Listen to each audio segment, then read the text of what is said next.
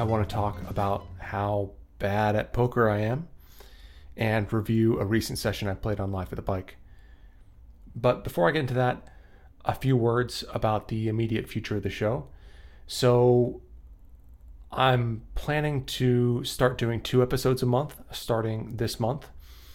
One of them will just be the usual Third Man Walking episode on the first Tuesday of every month with a balance of written material and session reviews.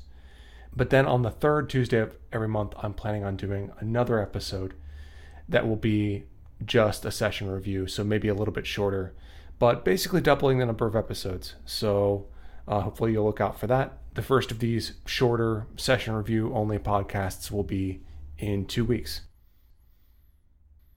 under any circumstances, poker is a humbling game. You do the best you can with incomplete information, and no matter how precise you're thinking, sometimes you can't figure it out and you lose. But playing on stream, where you can watch back later and see all of your opponent's hole cards, is especially humbling. What it's shown me after watching hours of footage of myself on live at the bike, and I already kind of knew this, but it's still tough to watch hours and hours of confirmation is that I'm not some preternaturally gifted reader of hands and certainly not of people. I have only the faintest idea what's actually going on most of the time at the poker table. I fumble through hands and then people in the chat tell me how bad I am, and for the most part, they're right. I rely heavily on what my own strategy is, making sure what I do with my own cards makes it difficult for my opponents to respond profitably. And I only have guesses about my opponent's cards and what I should do in response to their moves. I fold winning hands, I pay off with losing hands all the time. Here's an example from a recent stream. The game is 5550 with a $50 under the gun straddle, which is me in this hand. The cutoff raises to $250, the button calls, and I have 8 6 of diamonds and am playing about 7,000 total, and I call for 200 more. So there's about $800 in the pot, and the flop comes ace, ace, nine with two diamonds. I check, and the cutoff bets $300. The button folds. So I have a flush draw, but the board is paired, and I'm already drawing close to dead against hands like pocket nines and ace nine. But my opponent's bet is small, and he's a very loose recreational player. It seems too conservative to make a very tight fold here, especially on stream, where I do think there's some value in not seeming like a total nit. So I call. The turn is an offsuit 5, and again I've got 8, 6 of diamonds on a board of ace, ace, 9, 5 with 2 diamonds. I check, and so does my opponent. So there's about 1400 in the pot heading to the river, which is the 4 of diamonds. So it's ace, ace, nine, five, four, and now there are 3 diamonds on board, so I have a flush with my 8, 6 of diamonds. I bet $900. Now, though, my opponent raises to 2500 I'm thinking for a second, and he starts talking, saying that he'd only raise here with a full house or king high flush. I suspect he might be telling the truth, but I really have no idea. It's at least possible that he might be overplaying trip aces after checking back the turn. I also know I'm getting a very good price, 1600 to win 6400, and so I don't need to win often to call profitably. And of course, even in a game of imperfect information, I do have something else I know for sure, which is the strength of my own hand. I have a flush, which is good, even on a paired board. So I say something like, I kind of believe you, but I'm just too strong, and I call. He shows king five of diamonds for the better flush and wins the pot. So, would a more astute hand reader who knows what I know about my opponent have played this river differently? Maybe they would have figured out that my opponent was telling the truth, or maybe they would have discounted the possibility of my opponent overplaying trip aces after his speech about king high flushes and full houses, which suggested that he had a better sense of the relative strength of hands than I'd previously thought. I don't know. I don't think I played the hand badly, but I do think it shows how I'm just guessing when I actually am confronted with a difficult spot. The bigger games I play, the more clueless I feel. In 5 5 and even sometimes in 5 10, there are opponents who are so transparent, especially in certain situations, that it's easy to avoid mistakes against them. As I've begun playing against tougher competition, and even the spurier opponents in big games are mostly tougher and more thoughtful than the recreational players at lower stakes, I feel lost more and more often. And every night I play on Live at the Bike, I come home and watch myself back, and even on the nights where I feel like I basically played well, I'm just a potential victim in a horror movie, running my hand along a wall in a darkened room, trying to find a light. And yet, as I've moved up and faced more uncertainty, I haven't made less money than I did before. In fact, I've made more. And yeah, I'm playing bigger games, and yeah, they're good big games. But the main reason why it's working comes down to a couple simple principles. First, play good hands, especially in early position. That one's pretty obvious. Second, play big pots with big hands and small pots with small hands. I'm going to call this the big hand, big pot rule. This is a concept I think I learned over a decade ago when I was still a tournament player from Colin Moshman's book, Heads Up No Limit Hold'em. The idea, as I remember it, was basically that when you don't know what's going on, ask yourself what size pot you want to play with your hand and then play that size pot. That's not always easy to do because the turn and river can completely change what size pot you want to play, and because both you and your opponent are supposed to be bluffing at least some of the time. Also, there are times when you have to bet small or check with a strong hand, for example, because the cards you hold make it very unlikely your opponent has much, or because you have other reasons to believe your opponent is unlikely to call a bigger bet. So, actually applying this rule is pretty complicated. But the rule itself is simple big hand, big pot, weaker hand, small pot. And if your opponents aren't following this principle, you can almost have no idea what they're up to and make money anyway because they're slow playing in spots they shouldn't and not forcing you to play big pots when they're strong. And when you're strong, you're putting in lots of money and they're calling you too light because they're willing to play big pots with weaker hands.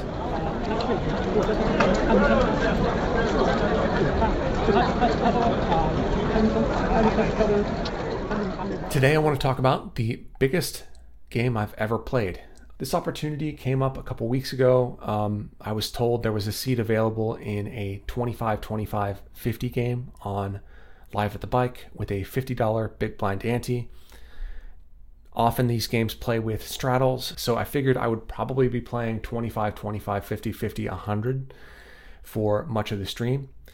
So I brought $40,000 to the casino and, and took my seat. Um, one other difference between this game and games I usually play, besides the stakes, is that there are time chips. So you get 30 seconds to make every decision, and after 30 seconds, you have to give up a time chip. You get five time chips for the entire session, each of them represents a minute. So it keeps the game moving, discourages tanking, which, if you listen to the last episode of Third Man Walking, you know that I am very much in favor of. But it's only my second time playing with time chips. Uh, I played with them in a tournament once, but that was only briefly, so don't have a lot of experience dealing with them. So, uh, as I talk about the hands I played in this session, I'll refer to the timestamps of the stream. I don't know if the stream will still be available on YouTube by the time this is published. Uh, it's the game that was broadcast September 3rd. If it's not, and you're a subscriber to Live at the Bike, you can watch it behind the paywall. Um, but either way, I'm going to talk through the hands and uh, leave the timestamps here. So, first big pot is about 42 minutes into the stream, and it's a $300 bomb pot, and I have ace six offsuit in the low jack. So, there's seven players, so $2,100 in the pot heading to the flop, and it comes ace six four. Checks to me with my top two pair. I bet $800 and both the hijack and the big blind call. So now there's $4,500 in the pot, and the turn is a four. The big blind checks, and I'm not sure what's best against two opponents. When I have the ace and the six, I'm somewhat blocking my opponents having those cards. So it's possible that they each could have an ace. It's possible that one of them could have an ace and the other one could have a straight draw. It's possible that one of them could have a six. But another possibility is that one of them has a four. So I'm not sure what's best to do here, but I think checking is okay as long as I get a bet in on a reasonable river. So I do check, and the hijack also checks. So now there's $4,500 in the pot heading to the river, and it's an offsuit deuce. So now ace, six, four, four, deuce. The big blind checks again, and now I should definitely be betting. I should be good here unless someone here has 5 3 for a straight. So I bet 1800 and I think I could go a little bit bigger. I think if somebody has ace queen say they're probably not going to fold to a somewhat bigger sizing.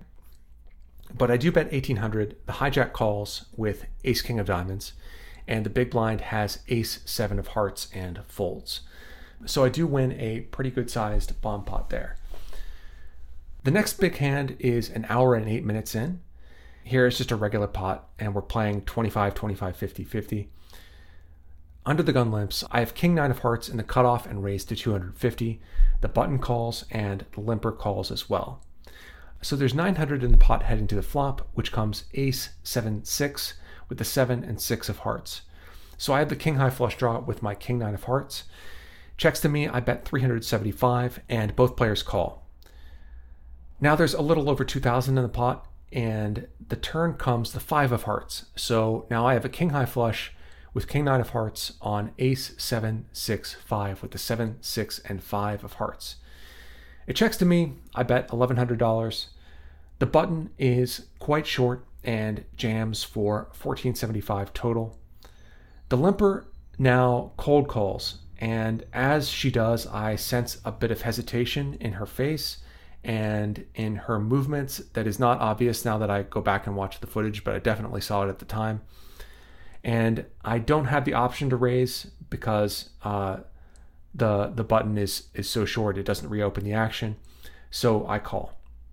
So now there's 6450 in the pot, and the river is the eight of hearts. So now I have a straight flush, nine through five of hearts on a board of ace, seven, six, five, eight, with the eight through five of hearts. The limper checks, and I have a decision about what size to use. And I'm thinking about several things here. One is that generally it doesn't make a ton of sense to bet big into a dry side pot because it's very hard for me to be bluffing here. Since the third player is already all in, I'm going to have to show this hand down and win even if my other opponent folds. So it doesn't really make sense to bluff, and because of that, I should mostly be betting pretty small. Also, because I saw that hesitation in her uh, face and in her movements on the turn, that makes me think that she doesn't have the ace of hearts, which I would think would be a pretty straightforward call on the turn. So I'm thinking I want to use a sizing that targets a hand like ace jack with the jack of hearts or ace 10 with the 10 of hearts. So I bet 1800. And by the way, I did bet 1800 here, not 1500. The graphic is incorrect. But there's also another stupider reason why I bet this small, which is that I've never played with time chips before. And as I'm, I'm thinking, I'm aware of my time dwindling down. And I remember my brain still sort of being foggy as I put out the $1,800. And I, I don't end up using any of my time chips for the entire session. And I really wish I had used one there to think a little bit more about what sizing to choose because I think there are good reasons to bet bigger as well. Specifically, although I don't think it's likely given my read that she has the ace of hearts, it might still just be the most profitable move to hope that she does anyway and bet big and try to get the ace of hearts to call. So if I were to bet 4500 or 5000 here, I think probably the ace of hearts is going to call me. And maybe that's just the most profitable play overall. I'm not sure if that's the conclusion I would reach if I took an extra minute, but I do know I would have thought about it more and I wish I had. Because she just calls and then I can see on the stream that she has ace 9 with the ace of hearts. The third player in the hand had uh, king 8 of spades and just had a busted straight draw. So I take down a pot of about $10,000, but I think it's a pot that maybe could have been bigger. I don't think what I did was necessarily bad, but I do know that my process for getting to that decision was not very good. And uh, yeah, wish I had more experience with the time chips. The uh, very next pot is a bomb pot, and there are six players involved. I have king four offsuit in the cutoff. So there's $1,800 in the pot, and the flop comes king, queen, four with the king and four of hearts. It checks to me. I bet 700 in the cutoff, and the button raises to $2,500. It folds back to me. Um, and unlike my main villain in the last hand, I know this player a bit, and he'll often raise a bit too thinly in spots like this. Uh, but even if that weren't true, my hand is really strong, top and bottom pair and should be a call. So I do call, And so there's about 6,800 in the pot heading to the turn, which is the 10 of hearts. Not the card I want to see. So it's king, queen, four, 10, now with three hearts. And again, I have king, four offsuit. So I check, and my opponent checks back. And as he does, he does not appear to be in love with the situation either. So still 6,800 in the pot heading to the river, which is an offsuit deuce. And so now this is an interesting spot. I think my opponent could have king, queen, or king 10 here. But when he checks the turn, those are probably the only hands he has that beat mine. I'm not positive about that, but that's what I think is true. But if he can't beat king 4, which is what I have, his hand isn't very strong. And if I'm lucky, he has queen 4. So I think I want to bet here, partially for value and partially to block. And I'll fold if he raises. So I bet $1,800, which is the same size I chose with a straight flush and a similar size pot in the previous hand. And he folds, and on the stream, it turns out that he folds King 7 of diamonds for just top pair. So, two hours and 44 minutes in, we're playing another bomb pot, and this time I have Ace 7 with the 7 of diamonds in the hijack. So, six of us, 1800 in the pot, and the flop comes ace, three deuce with three and deuce of diamonds, and it checks all the way around. So still 1800 in the pot heading to the turn, which is an interesting card. It's the ace of diamonds. So now I have trips plus a seven high flush draw that I don't expect to mean much on a board of ace, three, deuce, ace. It checks to me. I bet $800. It folds to Andy Sy, the famous live at the bike player in the second blind and he raises to 2200. Now the third blind cold calls and it's back to me. So this is a weird spot. Andy's raise seems fishy to me. I think he might either just bet the flop or the turn with a strong ace, a set, or flush draw. So I'm not sure what he represents when he raises the turn. The cold caller could certainly have trip aces here, and if she does, her kicker is probably better than mine. But I'm getting an incredible price. I have a strong hand with trips, and even if I'm already behind, I can hit a seven, a three, or a deuce on the river. So I call. So there's 9,000 in the pot now heading to the river, which is the 10 of diamonds. So now there's a fourth diamond. And so now I have a flush that I don't think is very good. And it checks through. And Andy shows queen eight with the queen of diamonds to win the pot. And the cold caller had ace seven without a diamond. So lose a pretty big one there, which is unfortunate, but I'm, still up several thousand dollars. And not much happens here for about an hour. I don't run great. And by this point, we're playing entirely with the straddle on, so that's pretty costly. But about an hour later, 345 on the stream, um, we're now playing four blinds 25, 25, 50, 100 with a $50 ante, and I'm in the third blind with pocket threes. The small blind completes, big blind raises to $400. I call, the last blind folds, and the first blind calls. So now we're going three ways to the flop with 1350 in the pot, and the flop comes 7, 5, 3 with all hearts, giving me bottom set on a monotone board. I'm last to act. It checks to me. I bet $600. The first blind calls, and the preflop raiser folds what turns out to have been King Queen of Diamonds. So now there's 2150 in the pot, and the turn is an offsuit 8. My opponent checks, I bet $1,500, and she folds what turns out to be 7 4 offsuit. About an hour later, we're playing another bomb pot. This is 4 hours and 41 minutes into the stream. There's 8 players, and I have King 4 offsuit again, and now I'm in the small blind. So there's 2400 in the pot heading to the flop, which comes King 10 deuce with the King and 10 of clubs. I have top pair, but my hand's not that strong, and it's hard to play bomb pots out of position, so I check. The player in the under the gun spot bets 400. Next to act calls, the button calls, and it's back on me. So my hand's not especially good here. King 4 on King 10 deuce. But I do have top pair, and I'm getting an incredible price. So I call knowing that the board could brick out. I might win if it checks down, or I could make two pair or trips. The player in what would be the third blind calls as well. So 4,400 in the pot, and we're still five ways, and the turn is an offsuit deuce. So that's sort of a good card in that my kicker now chops with any kicker below a 10, but it checks to the under the gun player. He bets 1,400. It folds to me, and I think I have to give this guy credit. He's bet small twice now, but the first time was into the entire field, and the second time was into four other players. I also have another player behind me to worry about, so I fold, that player calls. So there's 7,200 in the pot heading to the river, which is a four. It goes check, check, and the aggressor throughout this hand had ace three offsuit with no clubs, and the caller had pocket eights. So, yeah, no idea what's going on there, but I like the way I played it, and I really wish the four had come on the turn. So the stream's almost over. We play another bomb pot as the last hand of the session. So five hours into the stream, and this time I have 10 4 offsuit in the cutoff. There's 2400 in the pot heading to the flop, which comes 10 10 3 rainbow. It checks to Andy in early position, who bets 400, and it folds to me.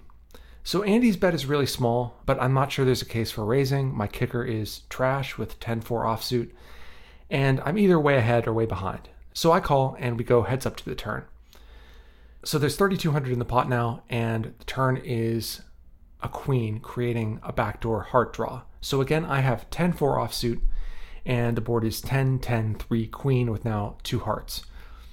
Andy snap checks, and so I don't see much of a case for betting big here.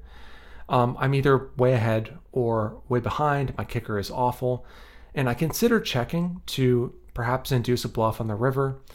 But again, I have trips, and trips should want to make the pot bigger. Plus, I can charge a hand like backdoor hearts or backdoor straight draw by putting in a small bet. So I bet 1200 into 3200, and Andy quickly folds. Turns out he has queen deuce offsuit and just had an airball on the flop that made top pair on the turn. But he's almost certainly right to fold. If I had a hand like a medium pair like eights or jacks, I might play it this way, but those are the only hands he can beat, and most of the time I just have a 10 when I'm continuing on the flop with this many players involved in the hand. So I play for about a half hour after the stream ends and manage to win one more decent sized pot. So overall, I win about $7,000 for the session. And I think individually, most of the hands I played are fine. Um, my issue with them is that they all point in the same direction, playing pots that are a little bit smaller than they might be. So I'm playing just a little bit too cautiously.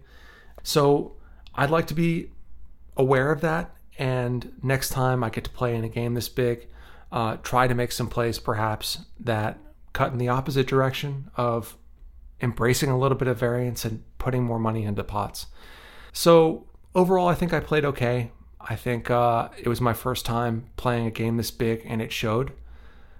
But I'm happy with how things turned out. Happy I ran pretty hot in bomb pots, and happy to have won in the biggest game I've played in my life to this point.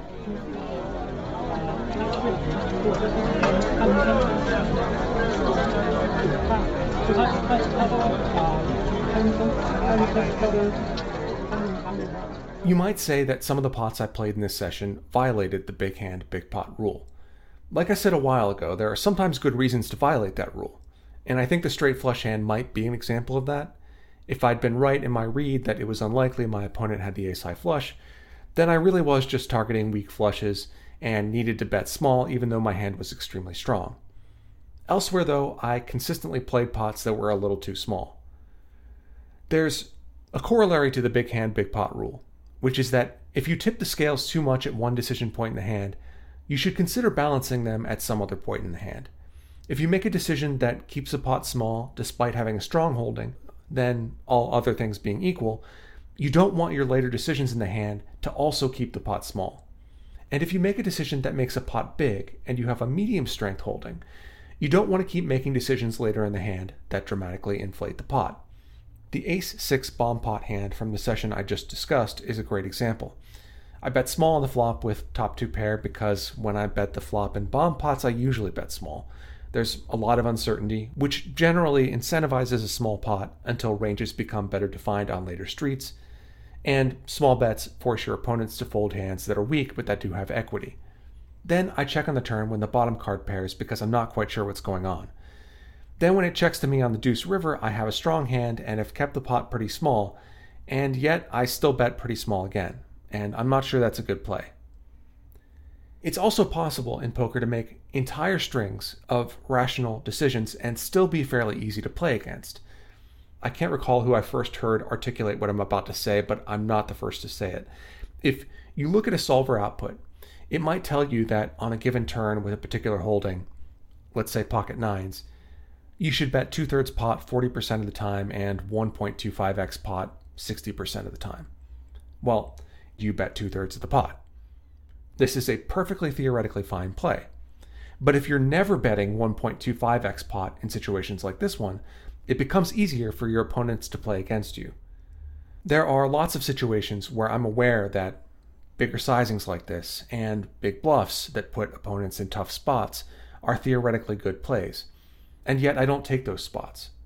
So here's an example of the sort of hand I've been thinking about a lot lately, courtesy of a friend of mine. We're playing 510. A recreational player raises to 35 from the hijack, and we re raise to 120 from the cutoff with pocket jacks. Our opponent calls. The flop comes 4 4 3 with two hearts. Our opponent checks, we bet 90 into 250 and get called. The turn is the king of clubs, creating a backdoor club draw. So 443 king with two hearts and two clubs, and again we have pocket jacks. Villain checks, we bet 350 into 430, and villain calls. The river is the ace of hearts, completing the front door heart draw. So 443 king ace with three hearts, and we have pocket jacks. Our opponent now leads for 800 into 1130. We have 4000 behind, and because we 3 bet preflop, only we can have aces full or kings full here. So, considering that our jacks are unlikely to be good, should we just shove and say, screw you, you just have a flush, and we can have much stronger hands?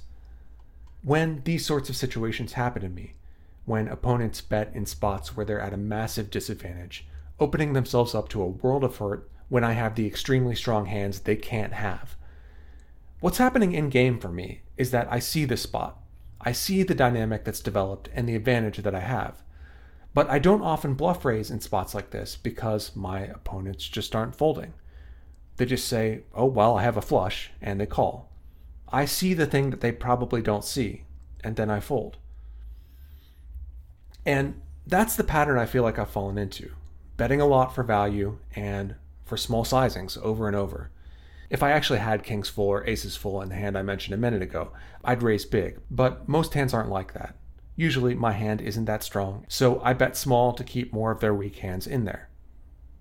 Some poker friends of mine very charitably describe this as the Tim Duncan approach simple, no ego, never overreaching.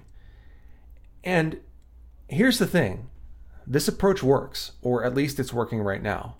A huge percentage of my opponents are making the same sorts of mistakes, playing too passively and calling way too much. Persistent and reasonably sized value bets give them license to do what they want to do anyway, which is call. And I'm on pace to make more money this year than I ever have. But man, this style of poker, combined with the fact that I'm not making spooky reads, is predictable. It's boring, it's limiting.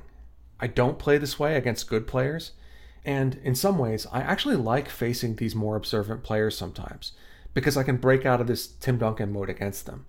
I love bluffing players who I know think I'm tight, and there are a few players in LA I've bluffed over and over for months without getting caught. But against a lot of people, I'm playing very, very straightforwardly. And part of me wants to find a way to introduce some Jason Williams or some Allen Iverson back into my game.